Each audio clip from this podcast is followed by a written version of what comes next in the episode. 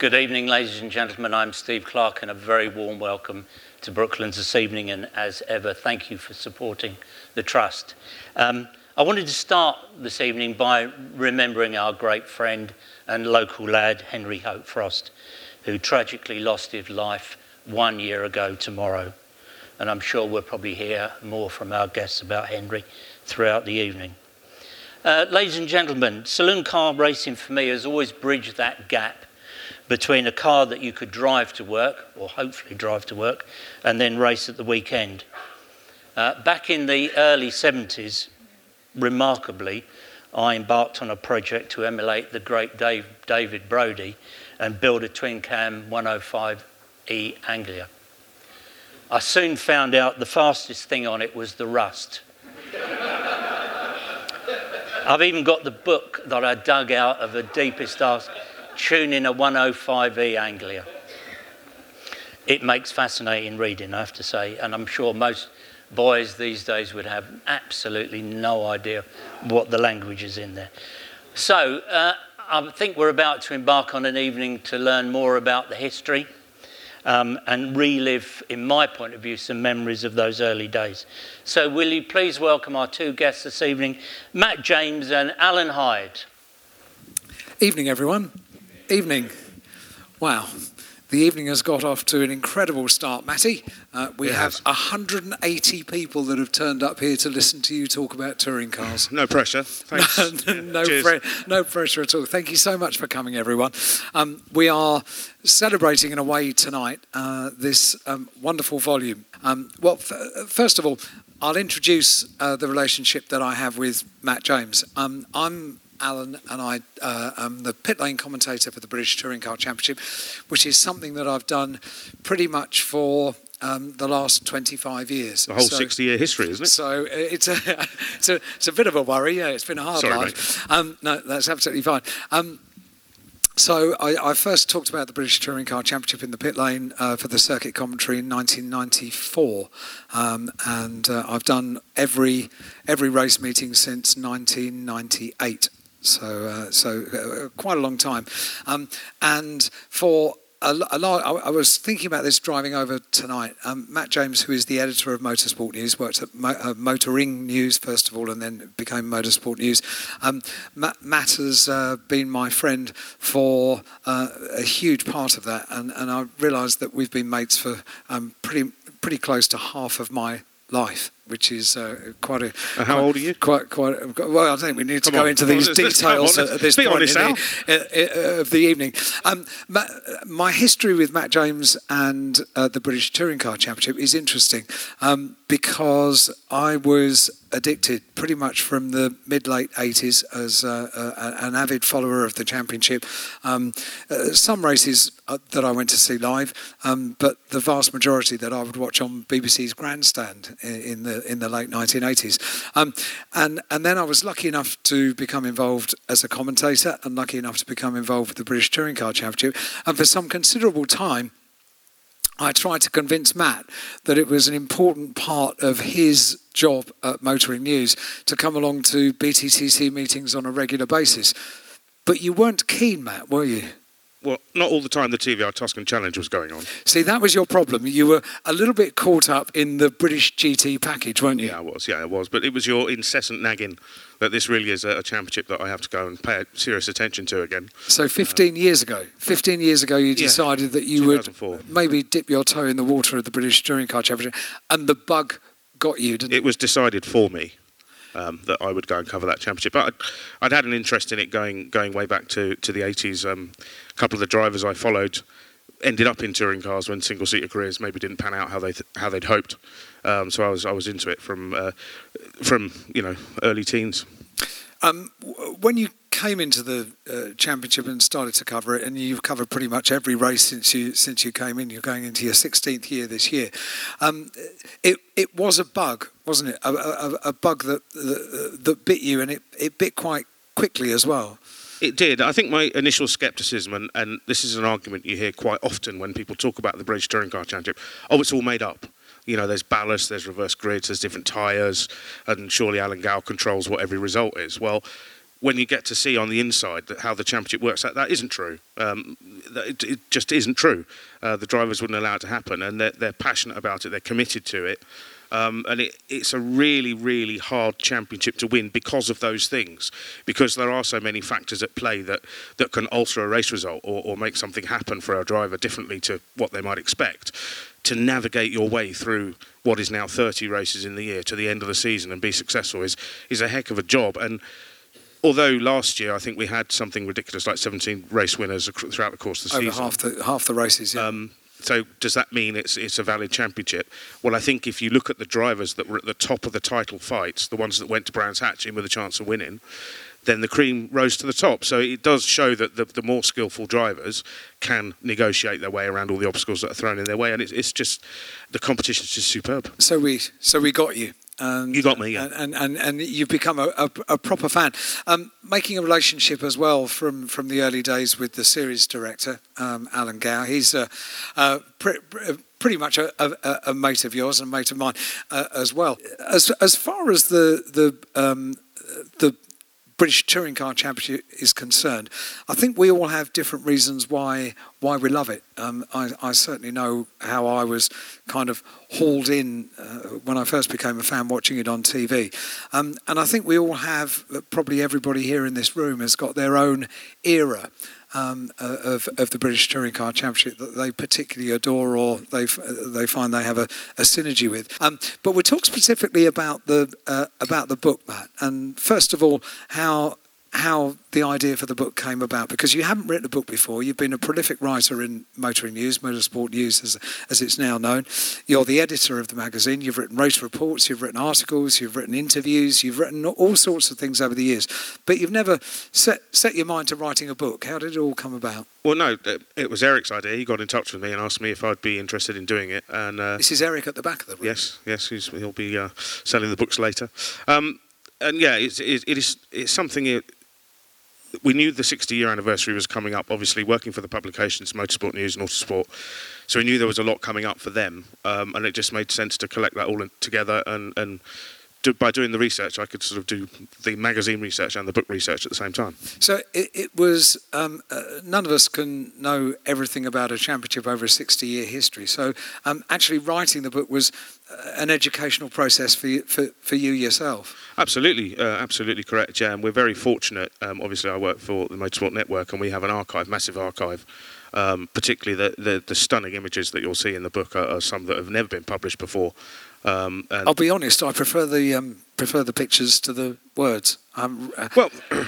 I mean, I hate to say it, but the pictures are amazing. Right, thanks, Al. I'm off. That's yeah, you've done, isn't it? Yeah, you're most welcome. Yeah. Uh, I'll work my way through the words as we go on, but the, the pictures from the archive are absolutely stunning. How long did it take to put everything together?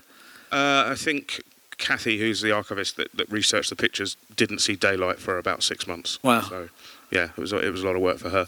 But the results are, are superb, and, and, you know, there's things in there that both... jog the memory and, and things in there you, you learn every time you look at the the different pictures. So it's um yeah it's it's a uh, it's a really good tome. That's the joy, and uh, uh, we're going to be touching on this as we go through the various eras. But um, of course, we've had just about everything in the British Touring Car Championship. We've had huge, muscly cars. We've had four-wheel drive cars. We've um, basically the championship has reflected so beautifully the the the trends of uh, automotive uh, world, uh, uh, and, and and that's a huge part of its secret, isn't it? Yeah, and I think that's been absolutely vital to keeping it relevant and keeping it fresh for the for the fans, because as we know, in the in the U K, it is one of the championships that can still attract over thirty thousand people to a race circuit, and there aren't many that can do that, and that's because it is relevant to what people are driving on the roads. And and looking ahead, going ahead to twenty twenty-one, we're now going to have some electrification technology involved in the championship as well. So, you know, it's it's maintaining its relevance to the road market. That's very, very important. Um, and also, manufacturers took it seriously. So, you know, that, that goes across all the decades, um, and particularly in the, in the height of the super touring era. And and they would only want relevant products on the race circuit, wouldn't they? So that, that just kept it fresh. And, uh, and yeah, it's it's been true to its roots, and, and it's maintained its popularity. Now, uh, as I say, we are going to go through the various eras, and if you have a particular question, um, I've also been trusted with the technology of this evening as well, and I'm reliably informed that if I do that, then we'll go on to uh, the first bit. Did, did that go according to plan? It rather did, didn't it? I think it did. Which is good news. It's caused quite a, quite a stir in the room as well. We're going back to, to nineteen fifty-eight and the start of the, the, the championship. For those people that don't know, how did the, as it then was, the National Saloon Car Championship come about?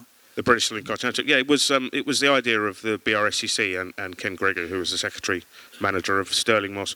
Um, Production cars had been racing on the tracks of the U K, obviously, since since the beginning, um, but they were generally bolted on as a class to the, the back of something else, and, and they didn't really get their own sort of standalone races, and, and it was his idea to do that. They held a, a trial event at Brands Hatch in uh, Christmas time in nineteen fifty-seven. Uh, that went well, so they devised the regulations, and uh, it was just a chance to give people the that wanted to drive an ordinary family car on a racetrack, to give them the chance to do it. That, that was the quote, wasn't it? Um, a, a, a dedicated championship for the competitor who wants to race the ordinary family car, uh, to do so throughout an entire season against evenly matched opposition. Yes, in different classes, of course. And, and, and the ethos remains to that, really, to, to today. Yeah, absolutely. That's that, that's a theme that's run all the way through it. Um, although I think the phrase ordinary family car might not quite be so relevant these days. Depends where, li- where you live, actually. Um, uh, so the original championship was up to twelve hundred c c's, twelve hundred to sixteen hundred, sixteen hundred to two point seven litre, and over two point seven litre. So that's a huge spread of cars, isn't it? It is, and that's to try, obviously, to collect as many different models as, as people want to race.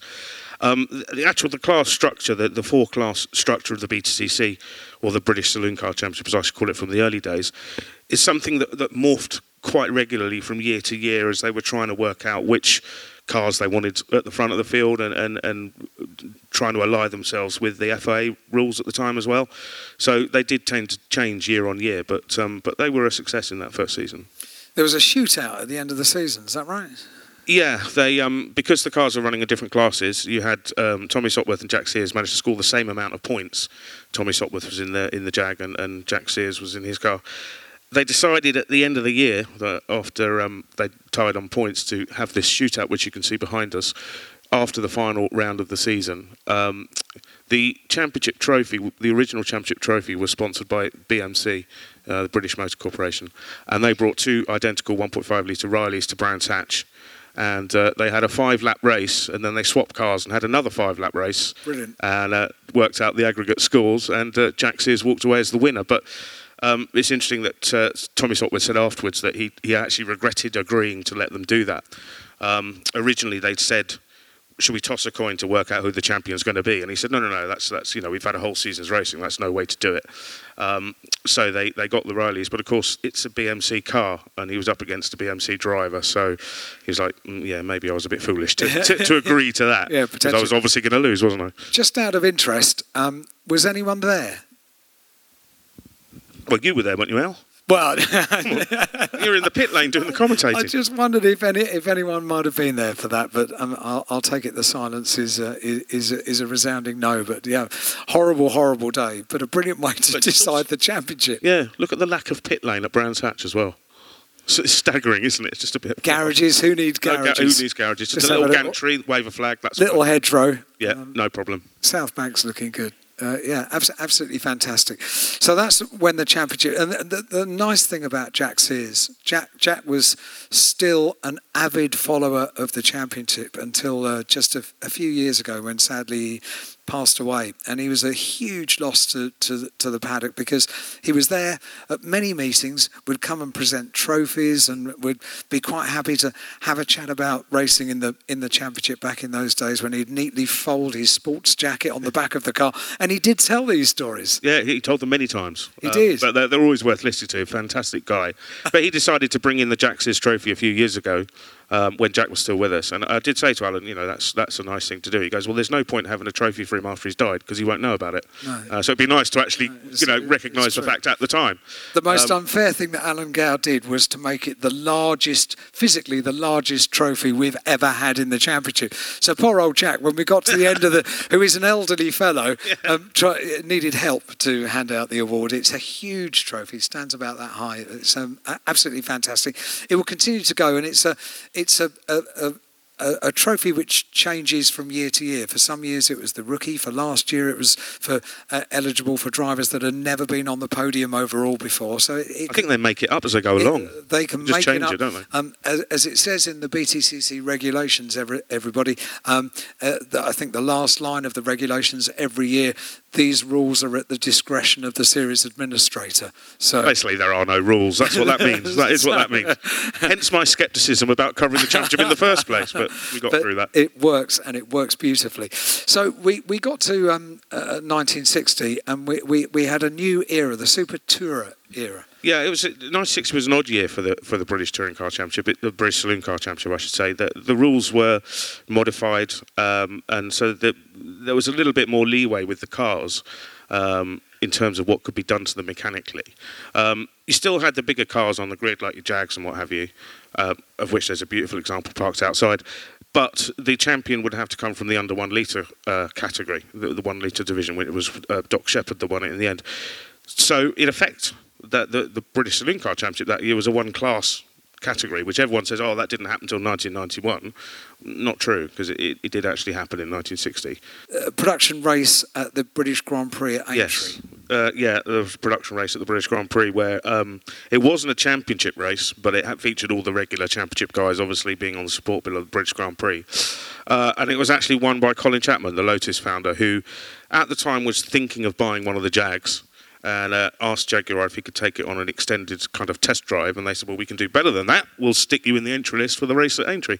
And he went on and won it. So for many years, the B T C C was a, a, a support race for the for the Grand Prix, the British Grand Prix. Yeah.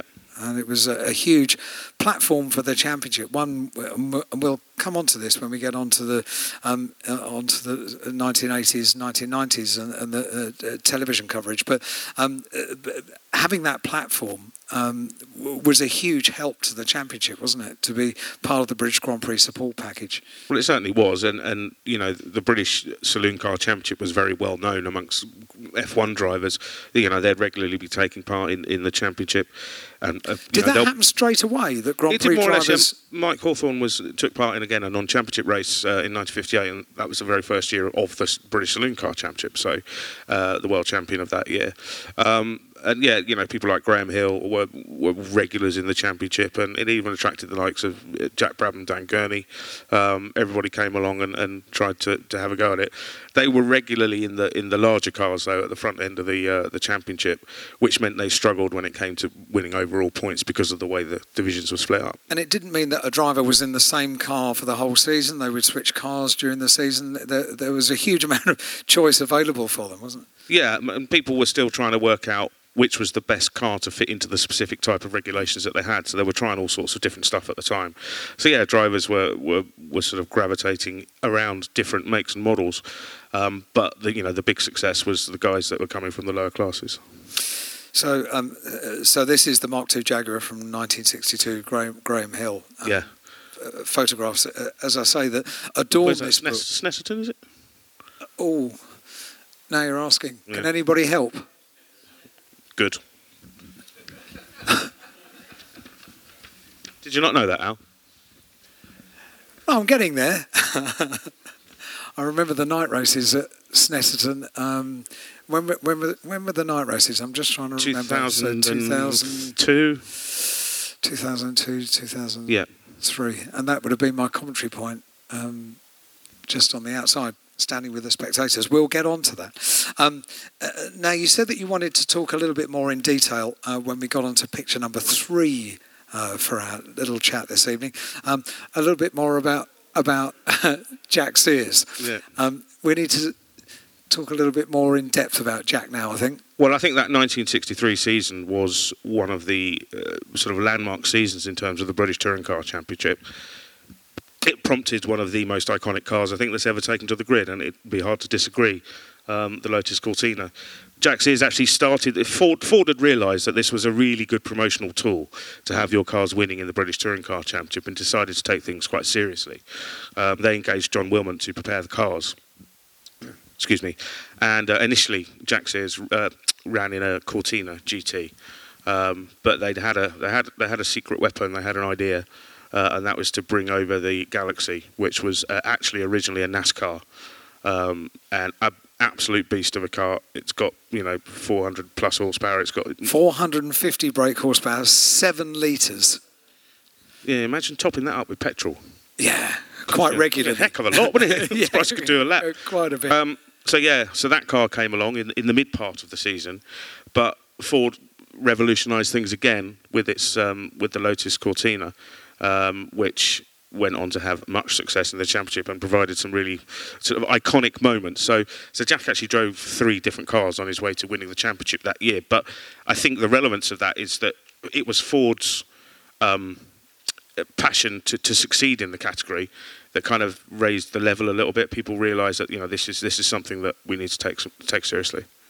Um, absolutely incredible, and, and you're quite right. You're talking about the the iconic. Um, Lotus Cortina, which are still competing now, of course, um, uh, yeah, well, yeah. particularly down at Goodwood Revival, and a few um, modern day touring car drivers are well, in them. It's exactly what I was going to say, that that modern B T C C drivers, um, Gordon Shedden springs immediately to mind, but they Ash Sutton, they uh, Ash Sutton, they cannot wait for that weekend in September that they can get behind the wheel of these things, because yeah, are... and going back to the, the the big American cars, a lot of guys enjoy driving those because they're so far removed from from what you have on a racetrack today that it, it really is like a different world. And and that Galaxy of, of Jack Sears, when it, when it came over, when Wilmont ran it, um, he, he often recalled that there was much scoffing up and down the, the, the pit lane. Everyone was like, that's never going to work. That car is just too big. It's not going to handle. The wheels are going to fall off. The drive shafts are going to snap.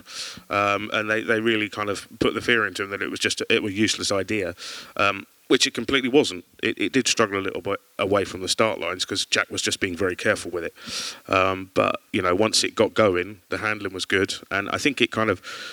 that gave a lot of other people the idea um, that bigger cars, big muscly cars could be the way forwards, and, and it actually prompted a lot more of those to come over. Known as Gentleman Jack, um, I mean, he he, he was a, a, a gent. I used to love talking to him. He was a, a, a very gentle man. He was a he was a gent. He was a gent. Yeah, and, and also a, a massive, as you said, an, an enthusiast for the championship in itself, and his collection of cars that he had back at his house, including that. Uh, the Galaxy he, he kept in it in his garage. He, he just goes to show, um, you know, the, the the impact that the British Touring Car, British Saloon Car Championship made on his life. Um, he wasn't just famous for doing two hundred miles an hour on the M one. You should tell that story. Well, yeah, he, it, it made him quite cross. Um, that uh, it was reported in the national press that during a pre-Le Mans test, uh, he took uh, his race car onto the M one. There were no speed limits at the time. Drove it up and down to just check everything was working, and when they got it back, they calibrated that he'd been doing two hundred miles an hour. A policeman had noticed, um, obviously couldn't keep up with him, so went and found the truck and parked next to the truck, waiting for Jack to come back.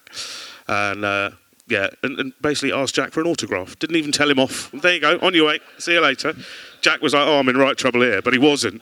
And uh, yeah, they let him go on his way. But subsequent to that, that story was being told by someone, and it was then overheard by a pesky journalist who put it in the press that someone had done two hundred mile an hour on the on the M one. And about a year later, this seventy mile an hour speed limit came in, and everyone blames Jack for that. And he was really furious because it's I'm not sure his fault. Was, yeah. Not my fault. No, says. no, it was the journalist's fault. It was the journalist's fault. Yeah, yeah. yeah, it so often is. Uh, let's um, uh, click a right and go on to uh, nineteen seventy. Now, there, this is this is quite a car. The George Bevan Imp. I, I, Um, I've recently had contact uh, from George Bevan's grandson, who I think has found that car um, uh, in Germany somewhere, and it's being restored. Um, Bill McGovern was was the king of it. The, the smaller class cars were clearly the ones that were doing most of the winning. The reason for that is that the top level cars were, that the class was for outright race wins and generally was more competitive. You had more top line drivers in it.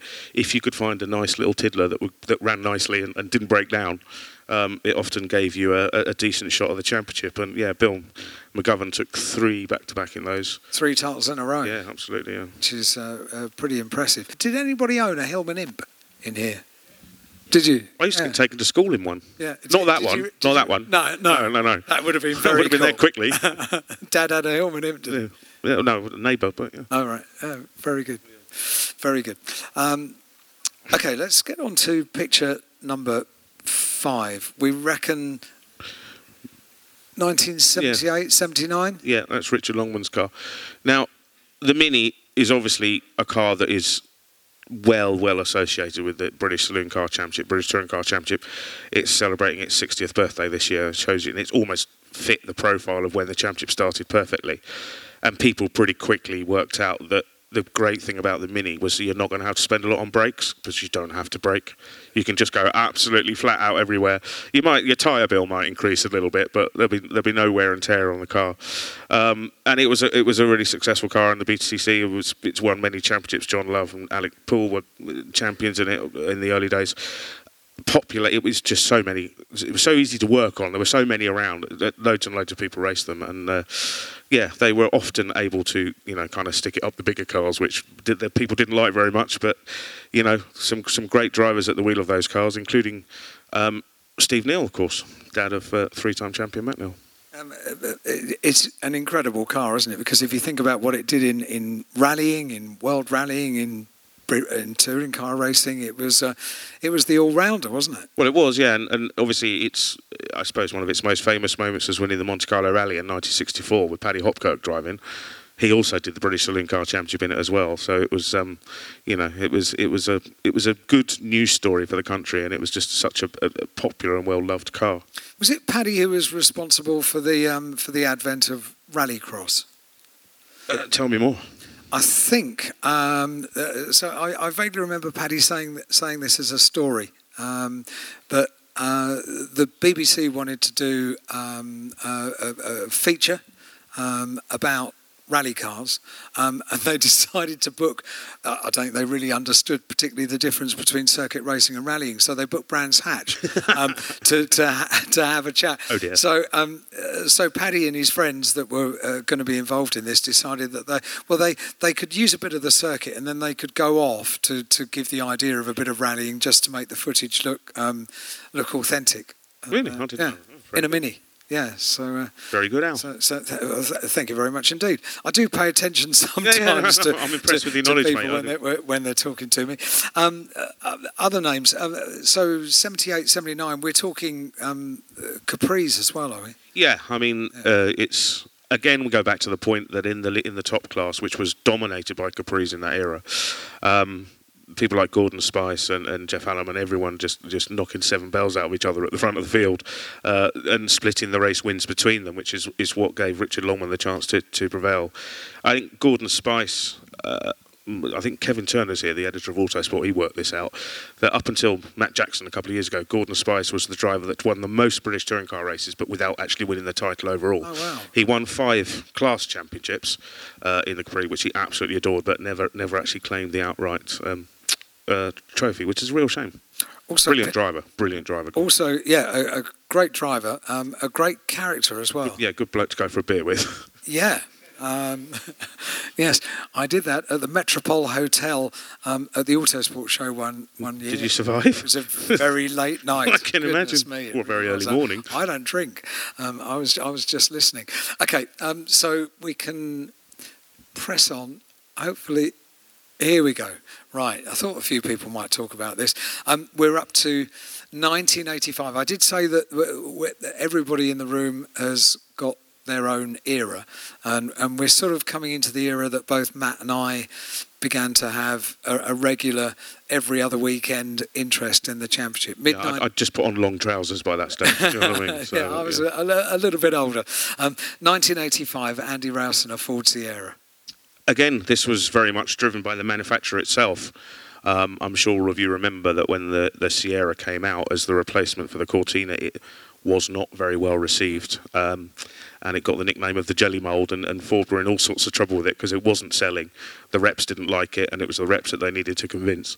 Uh, And the reps like racing cars, so they decided to engage Andy Rouse to turn the image of this Sierra around, um, and they decided to do that through the British Touring Car Championship. Um, initially, Andy Rouse used the Mercia, which is a car that was sourced from South Africa, I think it was, uh, and that's the first sort of front-running car to be fitted with a turbocharger as well, so there was not a new technology for Andy to, to get to grips with. Um, but once once he had, you know, that car was going to be the... the the bedrock of the championship for, for, I don't know, six or seven years, and it's it's one that is exceptionally popular. Obviously, after the Mercury, they'd run that, won the championship in nineteen eighty-five, and then after that came the Ford R S Cosworth, Sierra R S Cosworth, uh, which came in eighty-six, and then that led on to the homologation special, I suppose you'd call it, the R S five hundred, which is an era people still wax lyrical about now, and, and I will, because it was fantastic. Um, I know it's very much easier to say things were better back then, but But it was a, a type of touring car that you could watch going around on its own, and it would still look impressive um, because it was because of the rules, the way the rules were set. They they couldn't run them as low to the ground as they wanted to, so they had to had to run them significantly higher um, than than would suit the aero, which meant that it was tail happy. Cars were sliding around all over the place. They were spitting fire all over the place. Um, And, and Andy Rouse's company, I think in, I think he told me uh, last year that there was one British Grand Prix meeting where Andy Rouse built or derived R S five hundreds, were about eighteen of them on the grid at any one moment, um, which is absolutely staggering. Um, and of course there are other versions of it as well. But yes, yeah, some, some brilliant, brilliant battles at the front of the field. But again, it, it didn't feature in terms of overall championship results because it was the little classes that were taking the glory. It's a real shame. Still a class structure. Um, yeah. and, and, and in fairness, when you said that you can you can quite happily watch the Sierra running around on its own, with Andy Rouse at the wheel, very often that was the case because he, he was incredibly dominant, wasn't he? Yeah, yeah, he was dominant. But um, Steve Soper had a, had a few things to say about that when he came over. Um, obviously, there was a World Touring Car Championship in nineteen eighty-seven and eighty-eight. Eggenberger were the dominant force, the kind of the works supported team from Germany, and, and they would send. Black. Yeah, probably, I think, one of the best liveries ever to be on a on a, a British touring car. Uh, and they would send Steve and, and sometimes um, Gianfranco Brancatelli over to the U K to kind of uh, try and rein Andy in a little bit. And I'm sure you've all seen the, the classic race from, from Brands Hatch with, with Andy Rouse and, and Steve Soper just absolutely going at it all the way through the race. Um, uh, yeah, just a, just a, a phenomenal car. I mean, five hundred fifty brake horsepower, and they, they weren't, you know, they weren't fat tyres. You can you can see the tyres aren't nowhere near as big as even are today. Um, so trying to get that level of grip down onto the road um, made things extremely tough.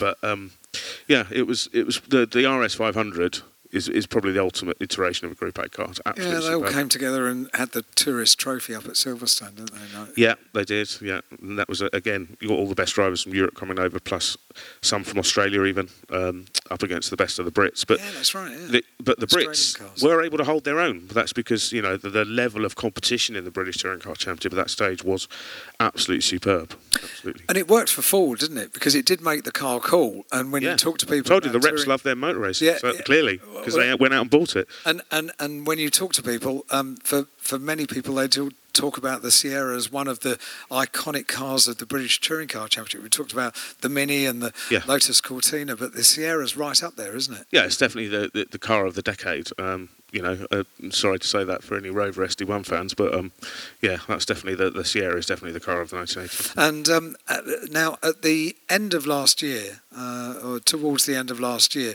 um, Motorsport News uh, announced the result of a poll which you conducted. And Autosport. Uh, and Autosport as well. Um, to, to find, so, what was the poll and who did you ask? I asked as many champions as I could get hold of. Um, to give me a list of their top uh, five best British touring car drivers of all time. So, so and then I added up the scores. So these were people that are around the championship, yep. know the championship, drivers, yep. journalists. Not, not, not only champions, yeah, there were journalists in there and, and, and you know, everybody I, I could get hold of. I even managed to track down Frank Sittner, which was not easy these days. Goodness me. I found him on a golf course in Monaco.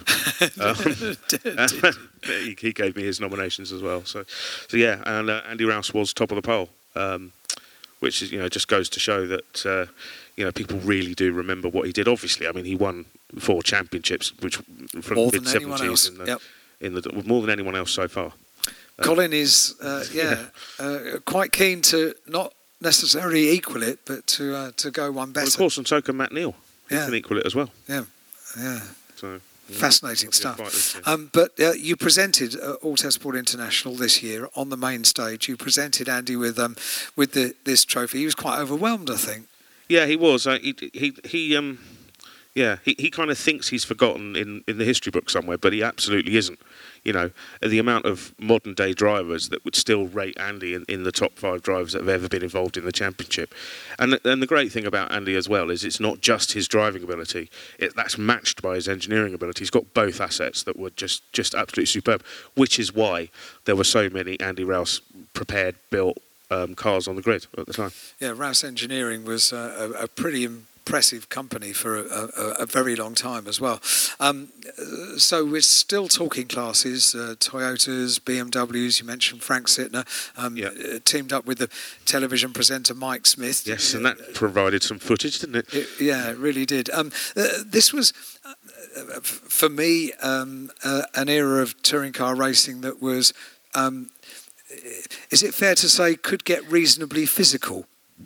Well, I'd never heard a, I've never heard a bleep button used on grandstand before that uh, that, that level of uh, competition between Frank Sittner and, and Mike Smith. It was quite physical, um, but there there would be more physicality in the championship to come. But uh, yeah, no no quarters asked or given. And you know, around that time as well, the, the championship changed significantly in the in the way of television coverage. I mean, that was literally the the magic bullet that, that turned touring cars back into something amazing, because it was it was dying a little bit. Uh, in nineteen eighty-three, nineteen eighty-four, rules were changed. People weren't really sure what was happening, um, but it was the it was the input of television that really helped get the championship back on its feet. Previously, before they decided to engage Barry Hinchcliffe Productions to film the whole of the season, grandstand would dip in and out of one or two national race meetings during the year, club race meetings during the year, and then they would broadcast every race from that meeting. So you could end up seeing a, a Metro Turbo Challenge race, a Rover race, then a touring car race, and then nothing again for, for five or six months, and then it'd be a, a Bart Clubby from Thruxton, so you'd be seeing completely different things. So there was no narrative for the T V viewer. You, you know, we'd be lucky if you saw something. That completely changed when Barry Hinchcliffe got involved, and, and I, although the man himself underplays it, I think Steve Ryder's got a heck of a lot of responsibility for making that actually happen, and and waving the, the British Touring Car Championship's nose under the noses of people that wanted to, that should have known about it. And at the same time, they started covering British F three on television as well. So it was a, it was a really important building block for, for the British Touring Car Championship, the, the work of Barry Hinchcliffe and Steve Ryder. Bringing it into people's living rooms um, with a, a familiar voice as well. Um, uh, to have Murray oh, yeah. Walker uh, commentating on B B C's Grandstand was the perfect match, wasn't it? Yeah, again, and he's someone that's also very loyal to the championship. He comes to Thruxton whenever he can, can't he, doesn't he, to, to watch to watch the races. I think, you know, a lot of motor racing fans at, at that time, the only thing you'd see on on T V was Formula One. Um, And so Murray is a safe pair of hands. He's a familiar voice, and I think that adds to the appeal. If they know Murray's talking to them, they, it's, it's a safe pair of hands, someone they trust. He wrote the foreword uh, to your book. He did, yes. He did, yes. Thanks, Murray. I'm incred- incredibly proud of my friend for um, writing. Who, Murray Walker? Book, but no, no. I'm oh, incre- incre- incredibly proud of, of of the fact that you've produced this, and that uh, that Murray um, wrote the foreword for it as well. Because you're right, he's a big fan. He's yeah. a massive fan. Yeah, he, he absolutely. Not of you, of the championship. Oh, cheers. No. Thanks, mate. You're making this very difficult, Al. It's just as well we're friends, isn't it? It, it really is. Um, uh, we'll come back to Murray Walker as uh, as things go on. Um, we need to uh, just go forward. So we're on B B C television. Um, we are. We're coming up to nineteen ninety. Um, and you mentioned earlier on um, cars coming from abroad, um, and uh, cars came from uh, the other side of the world, essentially, yeah, didn't they? Dick from Johnson's, a, from uh, uh, Australia. Dick Johnson built cars with uh, Yokohama tyres. Rob Gravett, on his way to winning the championship, the only championship that the R S five hundred won, and it wasn't Andy Rouse, which is, you know, a bit strange. But Rob was absolutely dominant in that year. Um, but we've just been talking about the impact of television um, and, and what that did for the category. What what they quickly realised was that the class system was unworkable for a television audience, because, you know, you'd have John Clennon finishing the thirteenth in a race and then going on to be the overall champion, and yet Andy Rouse or Rob Gravett up the front weren't. it was very tough for people to understand, um, or well, it wasn't tough for motorsport fans to understand, but the general public found it slightly confusing. So essentially, they just, the car that crosses the line first and takes the checkered flag should win, win yeah. the race, and therefore um, do better than anyone else. Yeah, that is that is um, that's how motor racing should be, and that's how they felt it should be. So, you know, it. Rob, Rob Gravitz was kind of the last year when it was a proper multi-class championship. There was, you know, B M Ws and Vauxhall still in it, but that Trackstar car was was the last of the of the, of the big Group A dinosaurs, really. As, well, that's the original uh, derivation of them, and then that was it. They were beasts of cars, those Dick Johnson cars, when they came over. Well, you see, the Yokohamas gave that one too much grip, so it didn't have its tail out as much as the others. So I'm not particularly a fan, but there you go. Uh, and uh, Rob Gravett in uh, in a Ford Sierra R S five hundred from nineteen ninety in that picture. Um, you mentioned B M W and Vauxhall. We'll come on to Vauxhall in a couple of moments, but B M W have been uh, uh, a, a pretty regular feature of the British t- Touring Car Championship, not not just the British Championship, but touring car racing around the world. Yeah, way back to the sixties as well, um, in, in, in the British Touring Car Championship. And I think there's a picture in the book, actually, of one in the sixties. The... It, the, the, the Five, the six series cars, the six three fives were, you know, very popular in the championships. One of the gorgeous cars. I can hear Kevin Tone, Kevin Turner from Autosport admiringly thinking about that now. Um, but it was the, when the three series came on, the perfect kind of touring car. Which and we're having one back in the championship this year now. But that first came along with the M three version, uh, which ProDrive built uh, in nineteen eighty-six and seven. Gorgeous car. Absolutely fantastic car. Um, so uh, Rob Gravett, champion in nineteen ninety. That's a nice picture. That's a, a beautiful picture. Yeah, Will Hoy, um, uh, nineteen ninety-one. nineteen ninety-one was a very significant year, wasn't it? Yeah, this is when um, the, the one... F- one format of car was was basically adopted. Older cars were still allowed to run, but they were so heavily penalised that they, they really wouldn't have stood a, a chance of overall victory. So this is this is where you did get the driver who crossed the line first battling it out for the championship. Um, it was uh, there was a, there was a think tank of people. Toka was was basically in its in its early stages of being formed. Uh, David Richards from ProDrive, Dave Cook who, who ran the Vauxhall programme, uh, Andy Rouse, Alan Gow, the T V guys, they all sat down and kind of derived what they wanted the championship to look like and what they wanted it to be. Um, and, you know, that is a, a hugely significant part when you've got that many technical boffins sitting down together and working out what's going on. Um, that's that's what kick-started taking the championship forward. It did. Um, it, it exploded in uh, a way that perhaps nobody could predict. Maybe Alan Gow had predicted it, but this guy came over from Australia. So not only did Australia give us um, some pretty whizzy Sierra R S five hundreds, they also gave us the guy that was going to take over and run the championship. He, he had a um, good experience of motorsport over in Australia, um, good mates with Big Peter Brock, Brock and, uh, and uh, they uh, ran a team over in in Australia. I, I love the fact that we've got um, Will Hoy here. That's uh, it's a, a fantastic, um, iconic. It's an overused word, but it's an iconic livery. Looking back on the British Touring Car Championship, and um, uh, another one of the true gents of the championship, Will Hoy. Yeah, Will was a, a really smashing guy and a, a great ambassador. Such a mild-mannered guy. You wouldn't think yeah, he'd, no. he'd be fitting in with the likes of John Cleland and Steve Soper and what have you. But absolutely. Uh, but yeah, and, and speaking of John Cleland and Steve Soper, I guess that team takes us on to ninety-two quite well, um, which was, you know, the championship was finding its feet as a as a as a one category uh, uh, formula, and it, it you know it needed something. And the battle between John Cleland, Tim Harvey, and, and Steve Soper in the final round at Silverstone was something that has become possibly the defining image of the British Touring Car Championship. Actually, um, for those that don't know, Steve Soper mercilessly rammed into John Cleland and took him off the road, according to John Cleland. Um, but yes, they, they um, yeah they, they came together came together at Luffield at Silverstone, which um, which handed the championship to Steve Soper's teammate Tim Harvey. Um, Tim, Tim and John don't really still talk, do they? No. They they're, sti- they're still angry about that.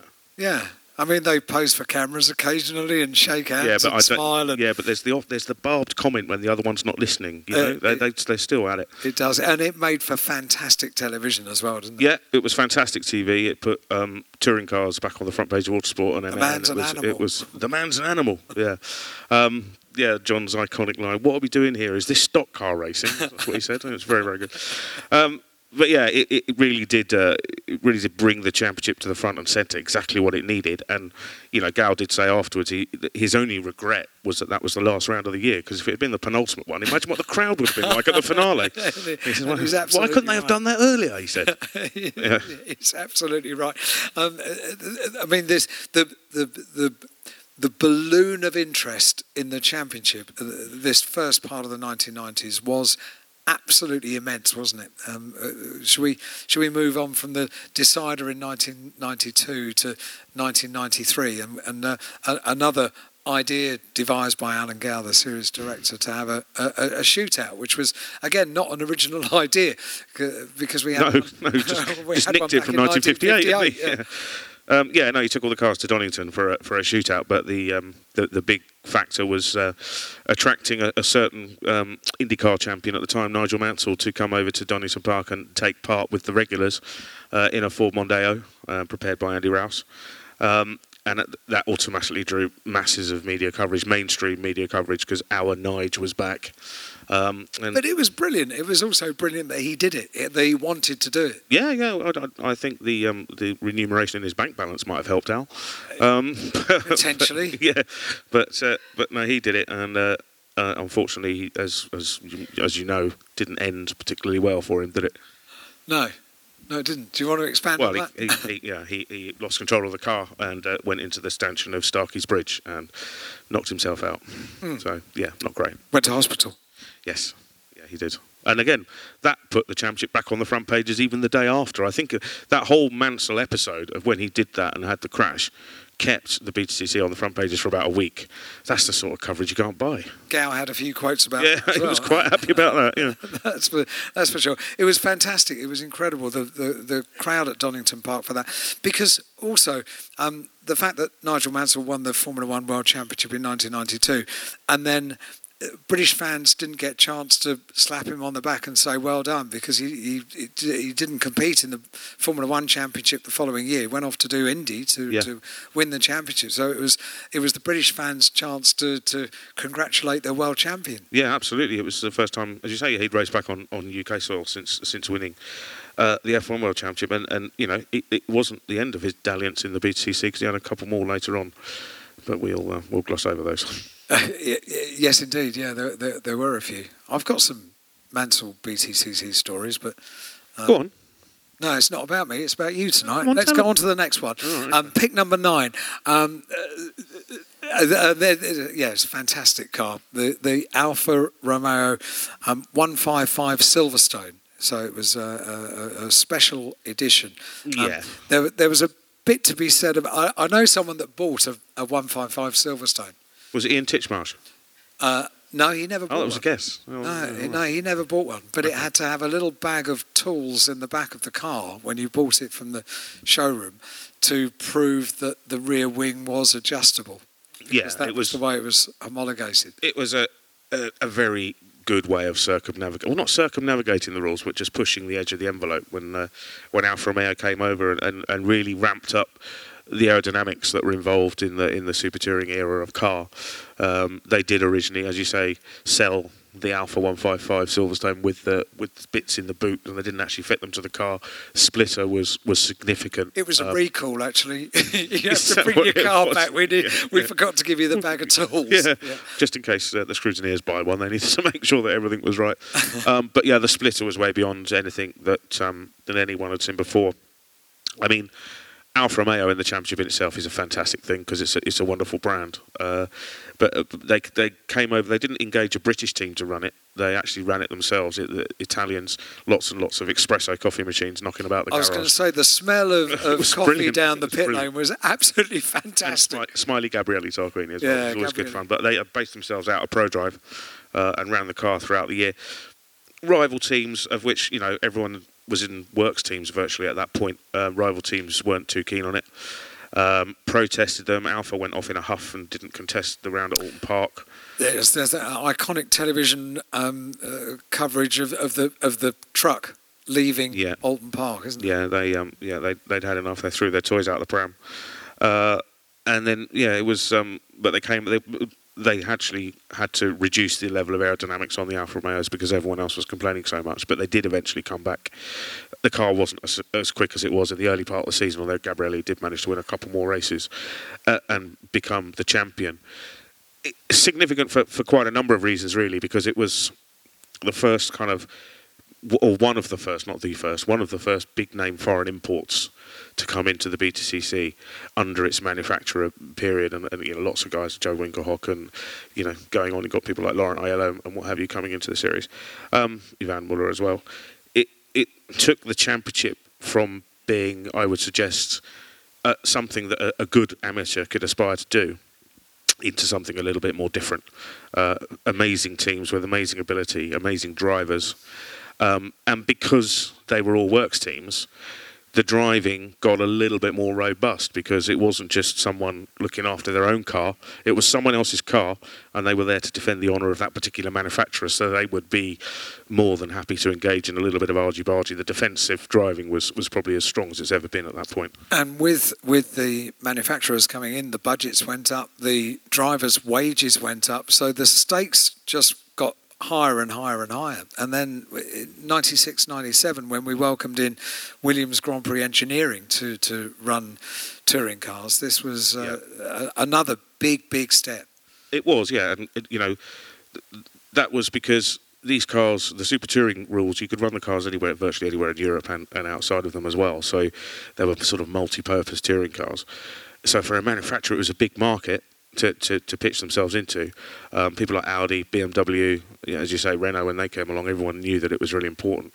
Um, and, and just looking to find that extra edge, they obviously figured that Grand Prix teams, or the way, well, Tom Walkinshaw Racing, of course, having been involved in it as well, um, that that was just the extra edge that they needed. And uh, with Williams Grand Prix Engineering, um, uh, also um, spurned a, a new uh, double champion that's still in the championship now. There's a great story of how Jason Plato um, managed to stalk Frank Williams to, to, to, to get the drive. But yeah, no, he, he had a test, he had a rookie test in the Laguna and was very, very fast, but unfortunately got a letter from Frank saying, "I'm sorry you haven't got the drive because we need someone with a higher profile." Uh, and they were talking about people like Jean-Christophe Bouillon, uh, Formula One driver, and uh, Jason got the hump and uh, drove to Williams and expressed his thoughts in a polite way. And did Frank changed his mind. Uh, he's just he uh, announced that he'll be back for another year uh, this year in twenty nineteen, which is fantastic news. W- Williams Grand Prix Engineering had a sixty-member team. I mean, that, that was a huge operation. Absolutely, and Jason, when Jason got the drive with them, uh, in ninety-seven, he said that, you know, they'd go testing in Spain, which is not unusual, they still do that today, but he said there would be three Arctic trucks that would come down just full of tyres, and one of them would just be for him, a whole articulated lorry full of tyres. It's like the the budgets involved were just astronomical, and the levels of technology that the teams are employing as well. It was spiralling, wasn't it? Yeah, it, it went up quite significantly. We also saw uh, um, around this era um, the advent of three chaps that got together and formed triple eight Race Engineering. Yes, Roland Dane, Derek Warwick and Ian Harrison. Um, Ian had originally been part of the Williams crew. Um, Ian Harrison, uh, former team manager at the Williams Grand Prix team, had been part of the touring car crew, and then uh, sort of decided to devise his own his own team with Roland Dane and, and uh, Derek Warwick, got the Vauxhall deal, and Triple Eight is probably one of the most successful teams that's ever set foot in a B T C C paddock. Sadly, um, uh, not continuing to compete with us in the B T C C, which is which is a, a, a great shame, but a, pr- a hugely prolific team.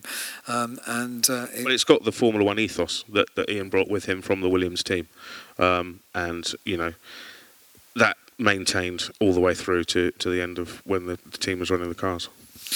Um, nineteen ninety-nine. So now you can talk about this one. So th- this was the most wonderful moment. So I, I, I was just. Um, Uh, quite recently um, a, a regular uh, pit lane commentator and presenter for the British Touring Car Championship.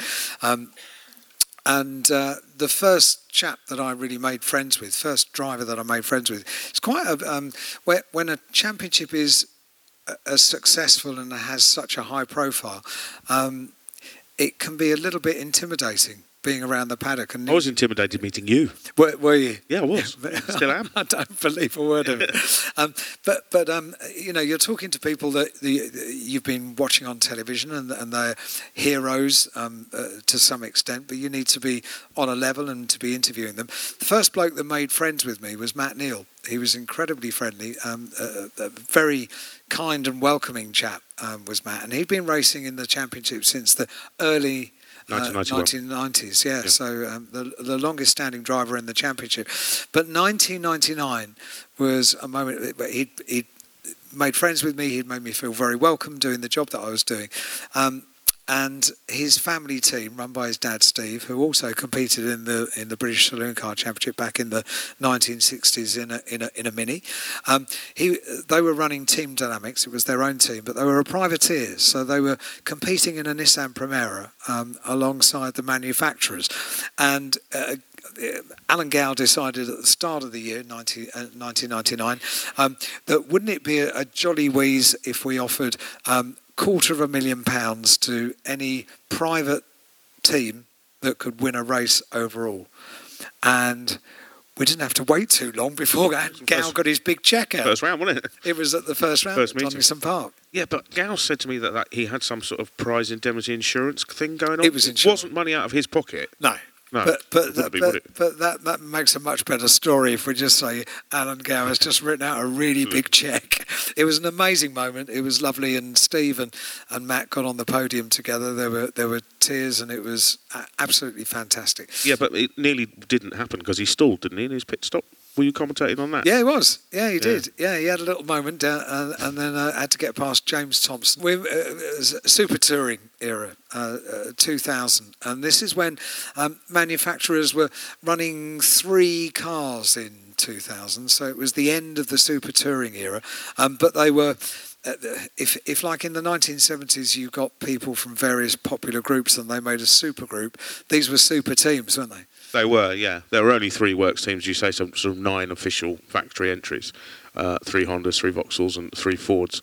The Fords were run by ProDrive, uh, and they uh, put together Anthony Reid, Rickard Rydell and um, Alain Menu to drive them, which is, yeah, as you say, as, as close to a super group as you probably think you could get. Um, The super touring rules had been evolved to such a degree in terms of the aerodynamics, the sophistication of the car, what they were doing. The, the rumour is that to win the B T C C in two thousand, which Alain Menu did in, in the in the Mondeo, they spent ten million pounds doing it. And that was just running three cars, um, which is why a lot of the manufacturers had walked away at that point because they simply couldn't stump up that sort of cash. Uh, and I think they realised that a crunch point, you know, was coming for the B T C C. Things needed to change. Um, it, it it's interesting actually. We we did a we did a piece in Motorsport News a while ago where I was trying to define what was the greatest era in the in the B T C C in terms of lap times and what have you. And the Super Touring era car from two thousand still is the fastest that we've been. But that was at Thruxton. Uh, it was one of the Vauxhalls, uh, actually was the fastest. They've never been as fast as they were at that stage, but they've never been ten million quid's worth of kit since that point. No, um, it, was, so. It was incredible. And um, uh, the writing was pretty much on the wall as well. It had to be topped up with um, production machines, didn't it? There, there yeah. was a, a class which kind of went against the ethos of the whole idea of the one-class structure at the start of the nineties. Yeah, but a hark back to the original days of the, the British Saloon Car yeah, yeah. as well, wasn't it, really, which is which was quite ironic. Um, yeah, and at, at the end of that year, whether through luck, chance, or just being very clever, um, Alan Gow walked away from the championship as well. Uh, Octagon Motorsport came in. They were trying to buy everything. I'm surprised they didn't buy your contract, Al, to be honest. They were buying absolutely everything at the time. Uh, and uh, offered Gow a lot of money for it, um, which, which he accepted. Alan had also... raised the profile of the championship. We talked about television and what was going on on the circuit in terms of works teams and what have you. He also licensed a computer game to Codemasters. I mean, that was the thing. So, um, so we come on to picture eleven. So this is um, uh, post Gow era. Um, the the new format of of the B T C C, the new regulations for the cars essentially were devised while Gow was still at the helm. Yeah, yeah, he um, was part of it, and Peter Ritchie's the chief scrutineer, um, was was uh, instrumental in putting them together. The main um, uh, proposition was that they ran a number of control parts, control components to keep the costs down, uh, take away some of the aero, um, basically, and, and bring the cars, you know, back to a manageable level financially and, and a manageable level for the works teams. It took a while for that penny to drop. The teams didn't really want to commit to it straight away. Vauxhall, so long a loyal supporter of the B T C, was straight there, as they always are, because uh, they're fantastic, uh, particularly in that era. But it was only really Peugeot and M G that kind of had a little look at the rules as well. And the production class cars were running at the front of the field. They decided to give them a head start, like a handicap race, and see if the Tourers could then overtake. Just, it, the championship got very messy. Um, and it wasn't it wasn't really ticking the boxes it needed to at that point. It was in a bit of a muddle, wasn't it, really? It was, yeah. It must have been very hard for you as a commentator trying to work out how you portray the excitement. And also you'd have had about twelve drivers on the on the podium afterwards it, as well. It was tricky, but there, there there were some fantastic things. Um, we, we, um, I mean, I, I hate to be a bit tabloid about this, but... Um, oh, go on, be when, tabloid. When, um, when, when drivers... Um, dislike each other, um, and there's a bit of argy-bargy and a bit of needle. That's great for me. I love it. I, I, I, and that, that that year there was a bit of that, wasn't there? You are tabloid, it, aren't it, you? It was a bit. It was. It was yeah. A, it was. It was. Um, it was basically the season of uh, Ivan Muller versus Jason Plato, uh, both going for the championship. They really hated each they, other, didn't they? Yeah. There was an incident. I think the first, the, the most controversial one was at Silverstone, where Jason accused Ivan of something and Ivan accused Jason of something. They ended up having contact on the tr- on the track, and, and that continued through Donington and, and on to the last round at Brands Hatch. Um, so yeah, it was it was uh, I guess for you, Al, to keeping your storyline going, keeping the plotline going. It was great, but it, it wasn't much fun for anybody in the team. And it was horrible. Jason, yeah, yeah was and Jason was straight out of Vauxhall after winning that championship. They they didn't take him back. So um, it was horrible to be around, and, and I, I had to apologise for words that had been used during interviews after after the. Um, I remember one particular incident where that happened. I, I do as well. Yeah, yeah, and that was at Thruxton. It, it was. Yeah, I, yeah, Ivan was slightly aggrieved that Jason had taken him off on the approach to the chicane, and politely informed everybody over the P A that he was here to race and not to something die, which is what he actually said. He did, yeah. You had to apologise to any small people that might be listening. I did. I, I apologised yeah, to youngsters very, after that. Very nice yeah. touch. Um, I think I think it's fair to say um, that at that time it missed perhaps the dictator at the helm that it has enjoyed during the nineteen nineties, because Alan Gow runs the championship in a quite remarkable way. He surrounds himself by people that know what they're doing and, and um, uh, really are very, very good. Well, how come you've got the job then? Very lot, I don't know, just through... through revelation. Through luck, not judgment, yes. To be perfectly honest. Um, but he, he, he's surrounded by... Peter Riches, you mentioned, the chief yep. technical delegate um, yep. uh, who uh, takes care of technical regulations, and he, in turn, surrounds himself by a team. But at the end of the day, there's one man at the top of the, uh, of the triangle, and Alan Gow...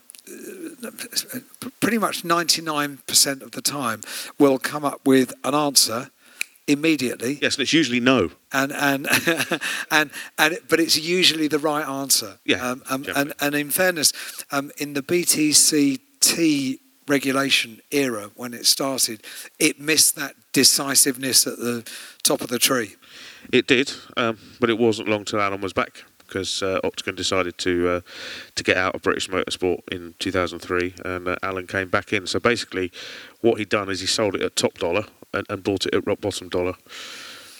Another Porsche in the collection, I think. two thousand three uh, was yeah. when Alan Gow came back, um, and, uh, and two thousand four. So al- almost immediately... When um, uh, when Gow announced that he was coming back, I think it was at Silverstone. I vaguely remember yeah. it's announced at yeah. Silverstone. I did an interview with him, um, and he had instantly took the decision. Okay, well, we've got these regulations for cars that were exclusively for the British Touring Car Championship, but we're going to welcome in the cars that are currently competing in the, the European, the World Touring Car Championship. Well, yeah, I mean, this was part of the problem that, that probably afflict, uh, afflicted the, the Britain in that period, is that the rules globally were unstable as well, because the super touring bubble had burst everywhere, more or less. Um, so it was difficult to kind of navigate your way through that. And then we got onto Super two thousand cars, which Alan introduced into the championship in two thousand four, which opened it up to more manufacturers that wanted to come, and they, the people had kit that they could use. Um, so it, it really was good. But just going back to touching on Jason and Ivan, Jason Plato came back to the championship in two thousand four with Seat, um, who were also running cars globally as well.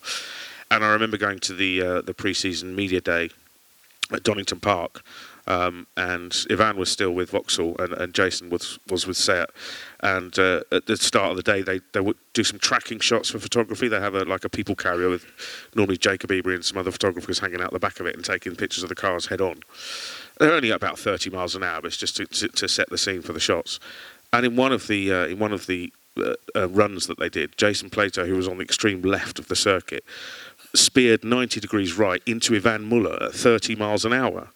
And I said, Jason, what, what on earth were you doing that for? He said, that's the picture you all want, and you'll put it on the front page, won't you? And we did, we did, because it's, you know, the, the war is back on. He gets uh, it. So he absolutely knew what he was doing, and Ivan was spitting feathers about that. It was only thirty miles an hour. There wasn't any damage done, but um, yeah, it made the headlines like the, it should. The thing is that Plato has worked this championship so well over the years, and he knows what makes headlines, and he, he knows how to, to to to play this game. Yeah, absolutely, and and it's something that, you know, when the television cameras came in in, in, in nineteen eighty-eight. John Clellan was probably the first guy that worked out you, you've got to have a personality to back up what you're doing on the track. And, uh, you know, some of his quotes and, and, and uh, were memorable and still are. So a driver these days, or, or to, to have the massive fan base, they've got to be a T V personality as much as they have a racing driver. Um, and that's something that a lot of them, not all of them, get to grips with.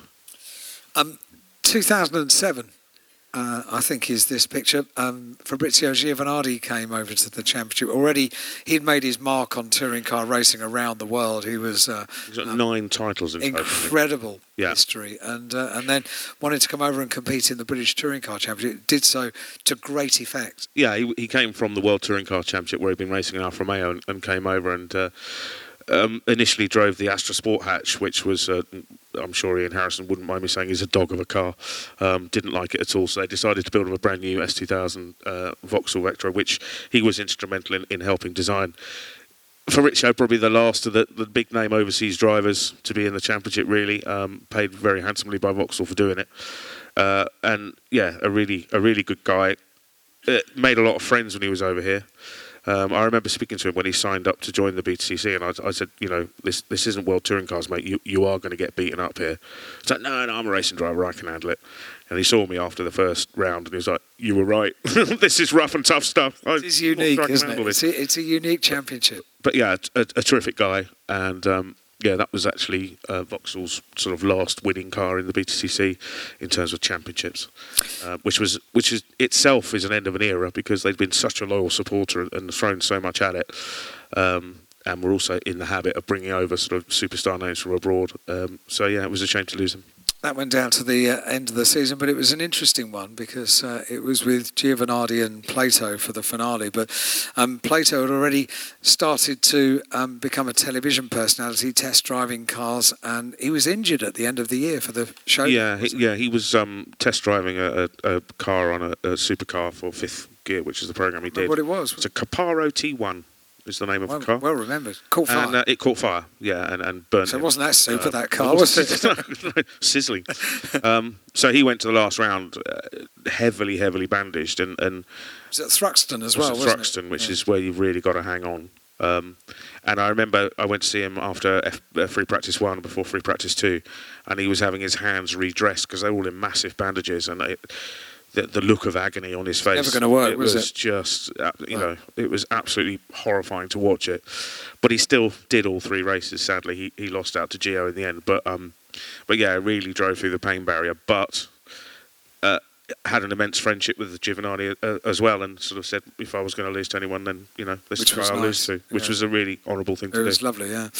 two thousand eleven, Jason uh, beat Andy Rouse's record of wins to uh, race number sixty-one. sixty-one, yeah. Andy Andy was on sixty for quite a while. Um, of course, the format of the race days is different now. You've got three chances to win.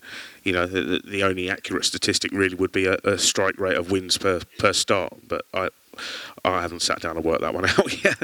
But, but yeah, Jason's sixty-one wins. He's now gone up to ninety-seven, although there is some debate about whether he actually has got ninety-seven or not, because he's including a race where he finished behind one of the production cars and behind a non-point-scoring touring car. But I, I've tried to point this out to him, but he's not having it. He's he reckons he's on ninety-seven. Because he wants to win one hundred races. He wants to get to one hundred, which, um, you know, as you mentioned earlier, he's he's coming back to the grid this year with, with the Power Max Racing Vauxhall team. Back with the Vauxhall. Um, with the Vauxhall, which is a nice kind of close the loop on that story.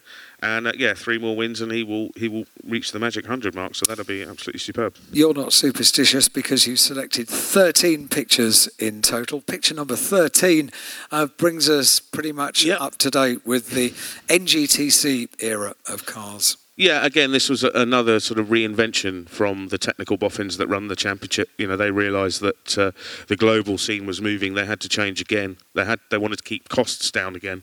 Um, so they looked at making even more mandated parts in these cars, things like gearboxes, electronics, suspension components, subframes. Uh, most of the things in the car are common throughout, so the the actual scope of the engineers at the moment in the B T C C isn't as wide as, as it ever has been, which is a frustration for a lot of them. But as I was saying earlier on about the drivers, if you look at the, the teams with the best engineers, they're always at the front. So there is obviously some input that they can still have. So saying that it's it's not an engineering formula any, anymore isn't necessarily too true.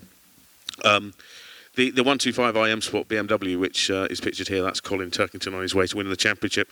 twenty fourteen has been one of the most successful cars of the of the um, N G T C period, run by West Surrey just down the road. And... Uh, They've announced a couple of weeks ago that they're bringing in the brand new three series, which I, I went to go and have a look at last Friday at West Surrey's headquarters in Lower Sunbury, and it had got off to the paint shop, so I just looked at a big space on the ground. But at least I managed to get an interview with Dick Bennett, so that was all right. But I mean, Dick Bennett, who runs the West Surrey Racing W S R squad, and uh, now called Team B M W because they're a manufacturer entry with uh, support from B M W yeah, but U K. He'll insist that they're only works assisted. Works assisted. Not a works team, mate. I'm still poor. No, no you aren't, Dick. Come on. Come on.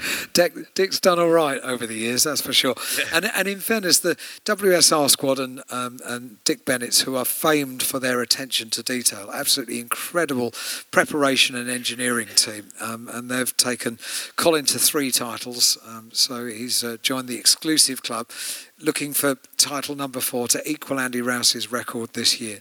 Um, but... Um, But Dick's been around this championship with W S R for a lot of years, yeah. back into the nineteen nineties with Super Touring. Yeah, yeah, he was he was part of the, the original um, Ford programme before he went on to Honda.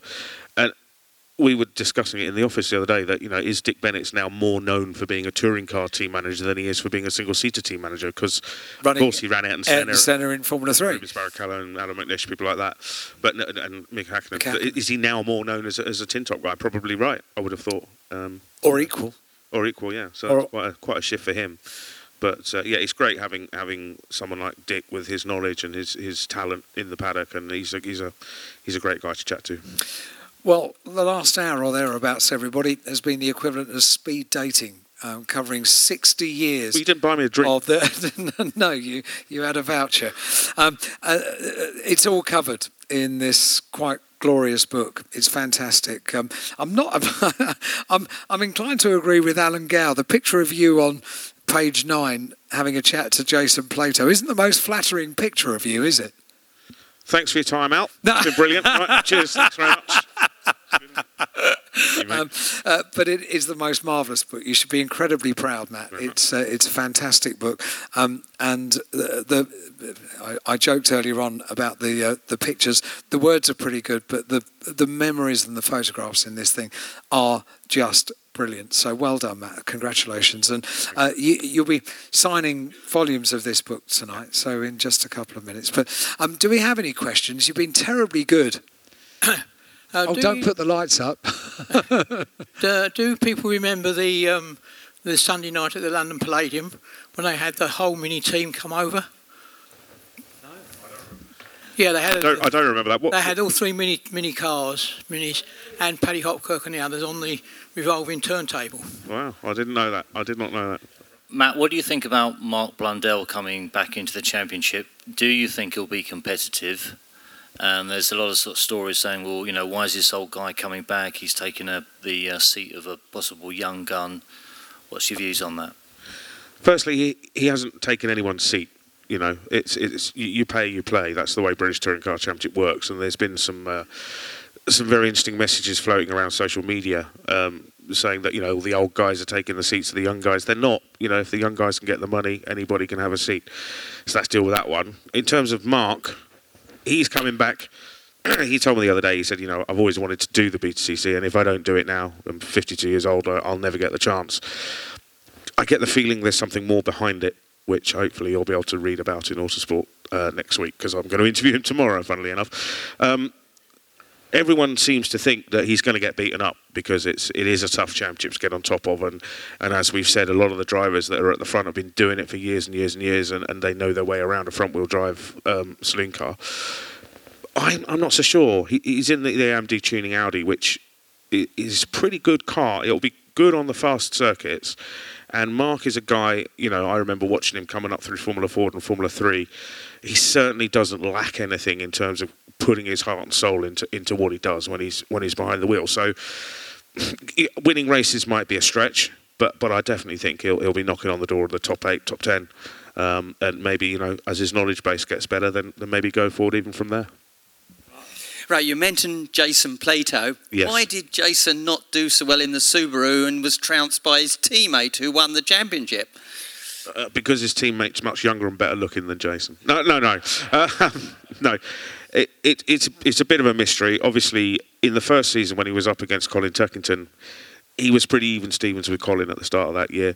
And then going into the next season, he did have quite a significant crash at Brands Hatch at the first round against the pit wall, which probably took him quite a while to get over. Um, and then it, it, it didn't really click together last year. The, the beginning part of last year wasn't good for Ash either. I mean, he didn't start winning races until we got to Croft, which is virtually halfway through the championship. A lot of people have said to Jason, well, clearly you can't drive a rear-wheel drive touring car, because I think all but two of his ninety-seven wins have come in front-wheel drive touring cars. He says that's rubbish. I'm not going to use the word he actually said. Uh, he, he says he said that's rubbish. Um, but I think when he gets back into the Vauxhall Astra that he'll be doing this year with Power Max Racing, I'm expecting him to be right back up the sharp end. I think there's there's a lot of stuff that went on at Team B M R and Subaru where he was alongside Ash that we don't know, uh, and he's refusing to spill the beans. He says that's because he's writing his autobiography, which is due out next year. So I think you'll find the full story when that book finally hits the hits the bookshelves. Perfect. We've got a question from Derek Red from uh, over here from oh, really? oh, Autosport. Dear. Oh, don't give him a mic. A rare moment from being in the same room as two heroes, really. Well done, chaps. Um, just two observations, not really questions. My first ever race meeting was Aintree sixty-four, and I had the great pleasure of meeting Jack Sears a few years ago, and we talked about it. And he reminded me that he had a letter from the governing body at the time, the R E C, advising him not to carry the roll cage. It was not a legal product in a British race. So his solicitor wrote back to the R E C suggesting if anything serious happened to their client, they would be held responsible. And forever and a day afterwards, roll cages became pretty normal, really. So Jack, not only did he introduce a seventy limit, he also sort of introduced roll cages. Uh, and Very my good. second observation, Matt, I know you're desperate to run me down, but uh, my second observation was my first Grand Prix, sixty-eight Brands Hatch, Rob Walker, Lotus forty-nine, Joe Siffert. How could anything go quicker? four hundred fifty horsepower, four hundred kilos. And then some years later, I was watching touring cars, and John Cleland in a Cavalier was lapping Brands, similar circuit, quicker than a Lotus forty-nine had. How can that please, be? Please don't tell that to John Cleland. Please, because they will never hear the end of that if you do that. I'm not going to forward that information on. You talk about Jack Sears and the uh, Galaxies, but if my memory serves me right, Graeme Bailey? Yes, Graeme Bailey. Used Graeme to run well. one. Yeah, yeah, and absolutely. I think it was John Whitmore, or was he a Cortinas? Sorry. I could... So John Whitmore, was he Cortinas or did he? No, he was in Cortinas. Right, so it was just Graeme Bailey and, yeah. and Jack Steers. And but then they, they developed, there were Falcons came over and all that sort of stuff, and Mustangs and Chevrolets and all sorts of, there were plenty of drivers in them. Yeah, we um, saw him at the motor six hours. Yeah. Brands Hatch, if the old grey matters, yeah. Yeah, yeah. still working. Yeah, cool. Okay, thank right. you. I think one person you've left out significantly is Jerry Marshall. Yeah, yeah, I would I would argue probably better known for special saloons and stuff like that rather than the B T C C, although he was uh, a significant figure in the B T C C and a, and a regular podium finisher in his Vauxhall. Jerry had, you know, one, Alan Hyde said, you know, when he met Matt Neal, talked about meeting his heroes, and meeting Jerry, for me, was, was something really particularly special. I got to interview him for um, Motoring News, Motorsport News, a, a few years ago, and I phoned him up when I was like, oh, Jerry, you know, want to come over and, and do a piece with you? He said, oh, all right, boy, yeah, that's fine. He said, you're going to drive me down to the pub then? So I said, no, I said, I said, all right. So I, I actually had to drive him in my little Vauxhall Corsa down to the local pub. I've never been so petrified in my life. And as we walked into the pub, are you on expenses, boy? I said, yeah. I said, yeah, yeah, I am, funnily enough. And, uh, you know, the, the stories that came out after eight pints were fantastic. Absolutely fantastic. And then he persuaded me to drive him home, and that was the interview done. So nice day out for Jerry, really. Well, that, that was the name of his book, wasn't it? Only Here for the Beer. And he certainly was that day, I'll tell you. OK, we did um, hope to have David Brody or Dave Brody here tonight, but unfortunately he's not too well. Um, but we have someone that knows a little bit about his quest to uh, restore the uh, Escort Run Baby Run. I don't know where the gentleman is. Yeah, uh, good evening. I, I'm Nigel Webb. Um, I, I don't actually have a question. I was just going to say Jack Sears drove um, that Mark one Jaguar outside that uh, Steve Clark oh, wow. asked me to bring up. Fantastic. And he drove that for Tommy Sopworth in yeah. um, fifty-nine. Wow. After Ivor Bueb sadly killed. Yes. Killed in August, I think, fifty-nine. Yeah, uh, yeah was, he did the first couple of rounds, didn't he, Ivor, and then they switched the car over, yeah. Yeah, that's right. And obviously, as many of us had the privilege of um, mm. of meeting Jack, and uh, you know, he yeah. said he had a lovely time, and it was a wonderful introduction. Uh, after the uh, the Riley, so it was a bit quicker, but uh, yeah, he handled it well. Just so. The other thing is just boring. I'm rebuilding um, Sir Graham Bailey's Mark one U X O okay. four hundred. Wow. Um, at the moment, so uh, brilliant. But another year, I'm sure, or more. Okay, well, that yeah. That was enough for me. Brilliant. Thank you, Nigel, Thank for you. bringing the car along. Good evening. Um, yes, as Steve said, David Brody's rebuilding his run, Baby Run Escort, or at least he's moving it from one shed to another, and um, somebody else is doing it for him. Um, in tandem with that, they're making a film as they go along, uh, interviewing as many people as they can find and get on board, so if we could just put that out to the masses, and yeah. if anybody would like to be involved and be willing to be interviewed, then perhaps yeah. you can contact yeah. Steve or Tim. Yeah, definitely. I've seen some footage of it already. There's some clips that are already emerging on, on websites, and it's absolutely fascinating. Brode leaves no stone unturned when it comes to telling any story. So, um, yeah, one particularly with him as the central player is going to be fantastic. And, uh, yeah, comments from, from Frank Williams. He's and, also and doing a um, road version, which he reckoned he'd done in period, but I'm yet to see one. Right, OK. Yeah. He reckons they were roady Brodies in, in, in he, sixty-nine. Yeah, he would have to do so that. He's, yeah. um, you know, he's trying to buy up. The only Mark one he can lay his hands on and turn them into roady Brodies. But, uh, right, okay. As you say, Brode. David Brody's story. Never short of an idea is David, is he? But yeah, Brode's another guy that's still really keen on the championship. Even now, he still follows it. Um, you know, I sometimes see him at the B R D C, and he's still asking all about the B T C C and, and what's going on. So, so yeah, another another big enthusiast. Once again, ladies and gentlemen, Matt and Alan, thank you very much indeed.